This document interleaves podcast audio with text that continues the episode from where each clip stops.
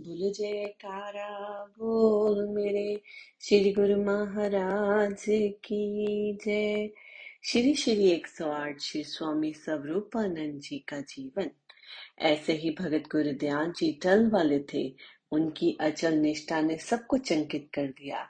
वह बिजली विभाग में कार्य करते थे तथा स्वयं भजन बनाकर श्री चरणों में भेंट किया करते थे। उन्हें एक बार निमोनिया हो गया। सिविल सर्जन ने निराशाजनक उत्तर दिया, किंतु उनके माथे पर एक भी शिकन न थी।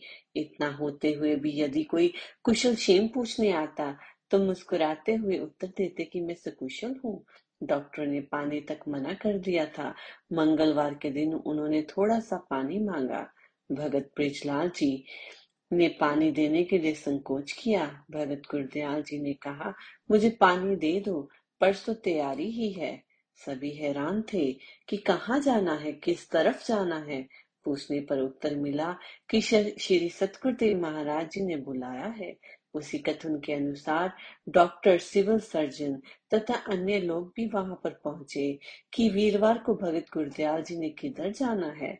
ठीक तीन तीन बजने पर, पाँच मिनट पर उनके मुँह पर हल्की सी मुस्कान आई। भगत ब्रिजलाल जी ने सतगुरुदेव महाराज जी की श्री मूर्ति को उनके सामने किया। भगत गुरदयाल जी ने ये संकेत दिया कि श्री दर्शन तो मुझे अंदर हो रहे हैं और कहा अब तैयारी है? भगत ब्रिजलाल जी ने भगत जी के लड़के को भगत जी के सामने करके कहा कि अब इसका कौन सहारा होगा? भगत जी ने उत्तर दिया, यहाँ तीन मास, ये तीन मास बाद मेरे पास आ जाएगा। पुण्य स्त्री का पूछा तो उत्तर मिला कि गुरु दरबार खुला है सेवा करेगी। इतना कहकर भगत गुरुदयाल जी ने आँखें मूंद ली और परलोक से धार गए। अस्पताल के डॉक्टर सिविल सर्जन नर्स तथा अन्य लोग भक्ति के इस अंतिम दृश्य को देखकर श्री सतगुरुदेव महाराज जी के गुणवाद गाने लगे तथा श्री चरणों में श्रद्धालु बन गए। ठीक तीन मास बाद लड़के को भी दे, का भी देहांत हो गया। इसीलिए तो श्री सतगुरुदेव महाराज जी फरमाते थे कि जो भक्ति के उत्कंठ अभिलाषा रखने वाले हों, उन्हें उपदेश देना अति लाभदायक है। एक पूर्णानिष्ठ तथा प्रेम से भरा हुआ गुरमुख लाखों के समान है, क्योंकि उसकी ओर आकर्षित होकर लाखों जीवों का सुधार हो जाता है। लकी मरवित में ही अनन्य प्रेम परम प्रिय शिष्य श्री स्वामी वैराग्यानंद जी महाराज श्री तृतीय पाशाह जी थे। श्री सतगुरुदेव महाराज जी श्री दूसरी पाशाह जी के प्रत्येक मौज में जीवन समर्पित करिए। प्रसन्नता तथा श्री कृपा के पात्र बने। ये जन्मजात अवतारी विभूति थे। ऐसे महापुरुष दुर्धाम से ही अमर सत्यता के संदेश को साथ लेकर आते हैं। उन्होंने इन्हें आपके श्री चरणों में आगाध प्रेम का संबंध जोड़ा और सर्व सब संपन्न कर शरणागत हुए। इनके त्याग, वैराग्य एवं सेवा से आप आध्यात्मिक प्रसन्न थे। उन्हें परिपूर्ण रूहानी शक्ति का सत्पात्र जानकर इन्हें कुछ समय पश्चात साधु वेश प्रदान किया तथा कुछ समय श्री चरणों में रखकर पुण्य, फोर्ट संडमेन, बिलोचिस्तान तथा सिंध को चिताने के लिए भेजा और ये वचन फरमाए फरमाए, सिंध में जाकर अपने नाम से उपदेश देना आरंभ करो। कुछ लोग इस विषय में आपत्ति करेंगे, परंतु उनकी ओर ध्यान न देते हुए अपना कार्य करते जाओ। जैसी गुरु की आज्ञा हो, उसे गुरुमुख, सन्मुख रखकर कार्य करो। इस प्रकार श्री स्वामी तीसरी पाशे जी गुरु महाराज जी सत्यता की ज्योति जगाने के लिए सिंह पधारे। वहाँ इन्होंने ऐसा प्रेम बरसाया जिसका अनुमान लगाना कठिन है। आप श्री सतगुरुदेव महाराज जी द्वितीय पाशे जी के विशेष कृपा पात्र थे और प्रेम भक्ति की साकार मूर्ति थे, आप संप्रदाय के तृप्त सम्राट बनकर प्रकट हुए तथा चार कूट में प्रेम भक्ति का झंडा फहराया। इनका संपूर्ण विवरण इनके जीवन चरित्र की झांकियों में मिलेगा। लकी मरवत में ही आपने एक अनन्य तथा परम प्रिय शिष्य श्री स्वामी बेअंतानंद जी महाराज श्री चतुर्थ पार्षद जी थे। ये भी गुरु दीक्षा से पहले नित्य कर्म को श्रद्धा पूर्वक किया करते थे। एक बार आप भगत साहेब राम जी के घर विराजमान होकर पावन वचनामृत से प्रेमियों को किरदारत कर रहे थे। ये शुभ समाचार श्री स्वामी ज्योति पाशे जी को मिला। इनकी माता जी ने इन्हें आपके आगमन के विषय में शुभ समाचार दिया। ये तो शीघ्र ही श्री दर्शन के लिए चल दिए। संत महापुरुष की संगति इन्हें आरंभ से ही प्रिय थी। श्री सतगुरुदेव महाराज जी के श्री दर्शन करते ही इनके दिल में एक दिव्य ज्योति जगमगाई। उस ज्योति ने दिल दीवाना कर दिया। गुरु दीक्षा लेकर अपने ध्यान का केंद्र गुरु भक्ति को बना लिया। सेवा एवं प्रेम की साक्षात प्रतिमा बन गए। तन मन एवं हित चित से सेवा कर, श्री प्रसन्नता को प्राप्त किया। आप निज मुख से फरमाया करते थे, श्री स्वामी चौथी पाशे जी महाराज हमारे दिल के टुकड़े हैं। इन्होंने अपने अनन्य प्रेम एवं सेवा से श्री सतगुरुदेव महाराज जी को प्रसन्न कर, रूहानी दात को प्राप्त किया तथा इस संप्रदाय के चतुर्थ महाराज धीराज बनकर परमारथ की ज्योति घट घट में जगाई।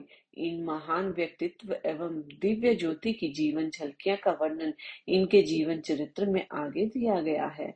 लकी मरवत की तरह सराय नौरंग जिला बन्नू में भी आपका सत्संग केंद्र था। सराय नौरंग की संगत आप जी के चरणों में विनय कर आपको सराय नौरंग ले जाती। यहाँ सत्संग का प्रभाव कई दिन तक चलता रहता। यहाँ कुछ एक परिवारों ने अब आपकी चरण शरण ग्रहण करने की, जिनमें महात्मा सतगुरु सेवानंद जी एवं महात्मा रोशनानंद जी ने नाम उल्लेख्य हैं। इसी सराय नौरांग में आपके दो अदत अनंत श्रद्धालु निष्ठावान भगत थे, भगत लक्ष्मी चंद जी। बड़े एवं भगत किशन चंद जी आयु में छोटे थे। ये दोनों सहोदर भाई थे। ये भजन भी बनाते थे। इन्होंने श्री सतगुरुदेव महाराज जी की महिमा में काफ़ी भजन बनाए, श्री चरणों में उपस्थित होकर गाया भी करते थे। संसार से आध्यात्मिक वैराग्य और श्री चरणों में असीमित प्रेम था। अंत दोनों ग्रह त्याग कर श्री दरबार में सेवा करने लगे। कुछ समय पश्चात सन 1925 में आपने इनको साधु वेश दे दिया। साधु वेश में भगत लक्ष्मी चंद जी का शुभ नाम महात्मा दयानंद जी तथा भगत किशन चंद जी का नाम महात्मा श्रद्धानंद जी रखा। दोनों दरबार की हित चित से सेवा किया करते थे। सच्चाई एवं प्रेम का साक्षात नमूना थे। महात्मा श्रद्धानंद जी का अपार प्रेम देखकर श्री सतगुरुदेव महाराज जी ने उनको परवाना कहकर बुलाते थे। जब भी महात्मा श्रद्धानंद जी श्री दर्शन के लिए आते तो इतने ऊँचे स्वर से जयकारा बोलते कि जयकारा की ध्वनि से हाल को गुंजा देते। एक बार चकोड़ी संताश्रम में श्री सतगुरुदेव महाराज जी विराजमान थे। काफ़ी महात्मा जन भी वहाँ उपस्थित थे। श्री सतगुरुदेव जी सबसे पूछ रहे थे कि किसी को किसी वस्तु की ज़रूरत हो तो तुम्हारा अपना घर है, ले लो। सबने अपनी ज़रूरत के लिए विनय की और वह पूरी कर दी गई। इतने में महात्मा श्रद्धानंद जी भी आ गए। श्री सतगुरुदेव महाराज जी ने इनसे भी पूछा कि किसी वस्तु की ज़रूरत हो तो बताओ। महात्मा श्रद्धानंद जी ने विनय की कि आपके श्री चरण कमलों की प्रीति की ज़रूरत है। भुक, भुक्ति मुक्ति मांगू नहीं, भक्ति दान दे मोहे, और कोई याचू नहीं, निस्दिन याचू तो है श्री सतगुरुदेव महाराज जी प्रसन्न हुए। कुछ समय तक तो उन्होंने चकोड़ी संताश्रम पर ही जान से सेवा की। पुण्य श्री सतगुरुदेव महाराज जी ने कई महात्माओं को सत्संग की सेवा बख्शी। उन सब के साथ ही दोनों भाइयों को भी सत्संग प्रचार की सेवा सौंप दी। पहले तो कुछ समय ये घूम फिर कर सत्संग प्रचार करते थे। फिर मौजा, गंधोवा जिला, शेखपुरा में एकांत स्थान पर सत्संग आश्रम का निर्माण करवाया। श्री दरबार के कई महात्मा आते जाते हुए इस स्थान पर ठहरते और ये उनकी अच्छी तरह से सेवा करते। लंगर, भोजन एवं ठहरने का प्रबंध इतना अच्छा था कि आए हुए साधु महात्मा एवं अतिथि को हर प्रकार से आराम मिलता। श्री दरबार की अंतिम श्वास तक श्रद्धा एवं निष्ठा से सेवा करते रहे। उन्होंने कई भक्तों को श्री चरणों में विनय करके साधु वेश भी दिलवाया। इन प्रेमियों को के अतिरिक्त एक मुख्य भगत साहेब राम जी की भी कुछ भक्ति, प्रेम, सेवा और श्रद्धा की झांकी दिखाई जाती है। इसमें अति शोषित तनिक भी नहीं और ना ही प्रशंसा हेतु कुछ लिखा गया है। परंतु वह भगत रूप में भी किसी प्रकार स्वरूप समर्पण कर भक्ति प्रेम में लीन रहते थे। इसका साक्षात प्रमाण केवल उनके जीवन में झलकता है। भगत साहेब राम जी भी श्री सतगुरुदेव महाराज जी, दूसरी पाशी जी के अनन्य प्रेमी थे। वह तन, मन, धन से सेवा करते थे। उन्होंने अपने जीवन में तीन नियम दृढ़ कर लिए थे। कहते थे कि दृढ़ संकल्प ही कल्प वृक्ष है। जो व्यक्ति दृढ़ संकल्पी होते हैं, वे लाखों कठिनाइयों के आने पर भी अपने ध्येय को पाने में सफलता प्राप्त कर लेते हैं। नियम पर दृढ़ रहना भी एक प्रकार का उच्च गुण है। जिस प्रकार आचरण करते समय तो कठिनाई होती है, परंतु नियम बन जाए पर वह पथ पथ सरल हो जाता है। प्रथम नियम तो ये था कि भगत साहेब राम जी नित्य प्रति भजन अभ्यास करते थे। भजन किए बिना भोजन भी ग्रहण न करते थे। दूसरा नियम ये था कि जब श्री सतगुरुदेव महाराज जी के श्री दर्शनों के लिए जाते तो लौटने के लिए स्वयं कभी भी आज्ञा न मांगते थे। छुट्टी चार दिन की हो और दिन चाहे आठ ही क्यों न लग जाए, जब श्री सतगुरुदेव महाराज जी अपनी मौत से वापस जाने के लिए आज्ञा फरमाते, तब भगत जी घर लौटते। इस नियम की दृढ़ता का उस विभाग के कर्मचारियों पर इतना प्रभाव पड़ा कि वे कभी भी ये न पूछते कि आप इतने दिन कहाँ रहे। तीसरा नियम ये था कि जो मानसिक वेतन मिल लेते वह लंगर की सेवा में लगा देते। सेवा, प्रेम तथा श्रद्धा की अतुल्य प्रतिमा भगत साहेब राम जी तन मन से सेवा कर रहे थे। अर्थात सत्संग आश्रम में झाड़ू लगाना, लंगर का कार्य अपने हाथों से करना, पानी भरना आदि सब काम स्वयं हार्दिक श्रद्धा से करते थे। मन से अर्थात पूर्ण श्रद्धा पूर्वक श्री सतगुरुदेव महाराज जी के श्री चरणों में अति अनुराग रखते थे और निजी सेवा भी किया करते थे। गुरु दरबार की सेवा तथा आज्ञा पालन ही उनके जीवन का ध्येय था। हर समय श्री चरणों में सुरती को की तार जोड़कर उनकी याद में खोए रहते थे। परम संत श्री कबीर साहब जी के सेवक के कर्तव्य पर प्रकाश डालते हुए उपदेश दिया है, सेवक सेवा में रहे, सेवक कहिए सोए, कहे कबीर सेवा बिना, सेवक कबू न होए। सेवक सेवा में रहे, अनंत कहू नहीं जाए, दुख सुख सिर ऊपर रहे कहे कबीर समुझाए। भगत साहेब राम जी, सेवा के स्वच्छ दर्पण थे। सेवा के साथ प्रेम भी इनमें इतना था कि कभी कभी तो श्री सतगुरुदेव महाराज जी इनके प्रेम में विवश हो, घंटों तक वचन फरमाते रहते थे। एक बार श्री सतगुरुदेव महाराज जी, श्री दूसरी पाशे जी विश्राम कर रहे थे और भगत जी पंखा लेकर सेवा कर रहे थे। रात्रि के बारह बजे श्री सतगुरुदेव महाराज जी ने करवट पतली और फरमाया, पानी ले आओ, प्यास लगी है। भगत जी एकदम पानी लेने के लिए चले गए। जो ही पानी लेकर लौटे, श्री सतगुरुदेव महाराज जी पुनः विश्राम में हो गए। बाएँ हाथ में पानी का गिलास पकड़े, दाएँ हाथ से पंखा करना आरंभ कर दिया। प्रातः चार बजे श्री सतगुरुदेव महाराज जी ने फरमाया, पानी लाए हो? हमने पहले कहा था, शीघ्र ही गिलास बढ़ाकर विनय की, श्री गुरु महाराज जी ले आया हूँ। भगत जी रात पर खड़े रहे किंतु थकने का नाम भी ना लिया और ना ही आराम के लिए ख्याल ही पैदा किया। उनकी पलकों ने भी मानो बंद न होने की शक्ति ली थी। वह इससे इसमें भी इतने प्रसन्न मानो उन्हें जीवन का अकूट खजाना मिल गया था, जिसे वो रात्रि भर दामन में भरते रहे। वह सारी रात एक टक श्री मुखारविंद को निहारते रहे, श्री दर्शन की अनूठी मस्ती को प्याले पीते रहे।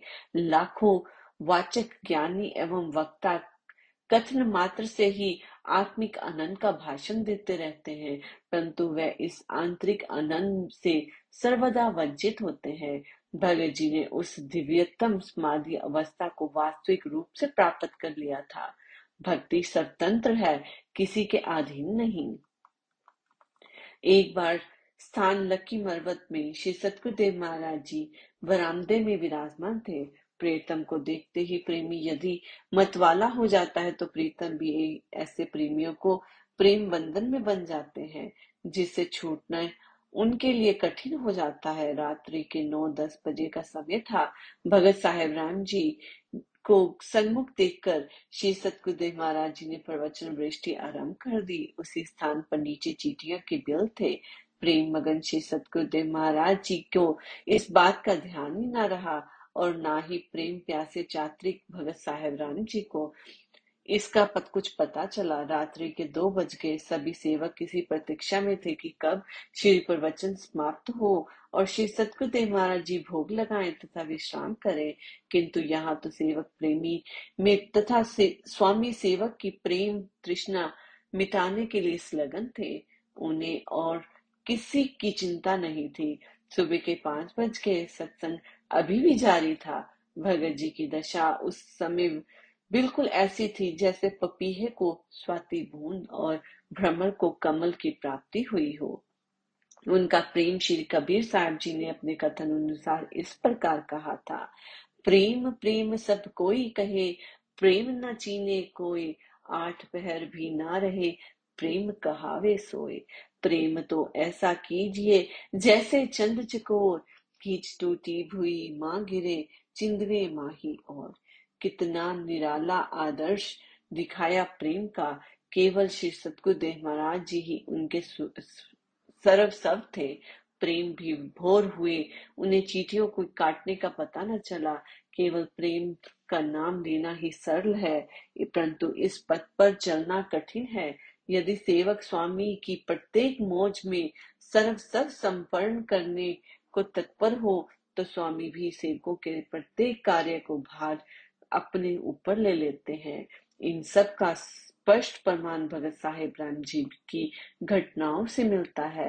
वह इस प्रकार है। भगत साहेब राम जी लक्की मरवत जिला बन्नू में रहते थे। एक बार छह सात दिन की छुट्टियाँ लेकर टेरी में श्री दर्शन के लिए गए। उन छह सात दिनों के बाद उनका अदालत में कोई आवश्यक काम था।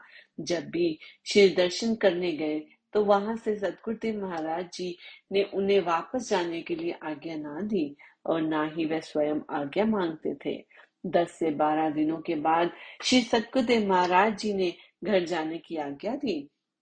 पहले तो उन्हें अदालत का काम याद ही न रहा, पर जब घर पहुँचे तो स्मरण हो आने पर सीधा न्यायालय में जा पहुँचे।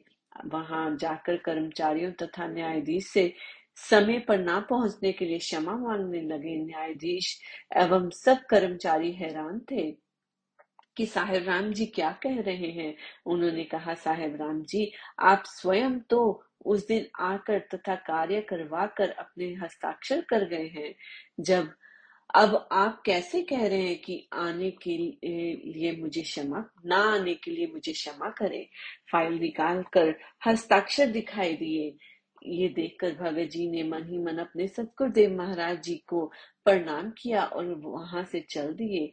घर आकर ये वृत्तांत सुनाकर रो दिए कि श्री सतगुरुदेव महाराज जी इस तुच्छ सेवक के कार्य के लिए स्वयं कष्ट उठाया है। महात्मा योग आत्मानंद जी भी वहाँ उपस्थित थे। उनके सामने की ही ये घटना घटित हुई। बोलो, जयकारा, बोल मेरे श्री गुरु महाराज की जय।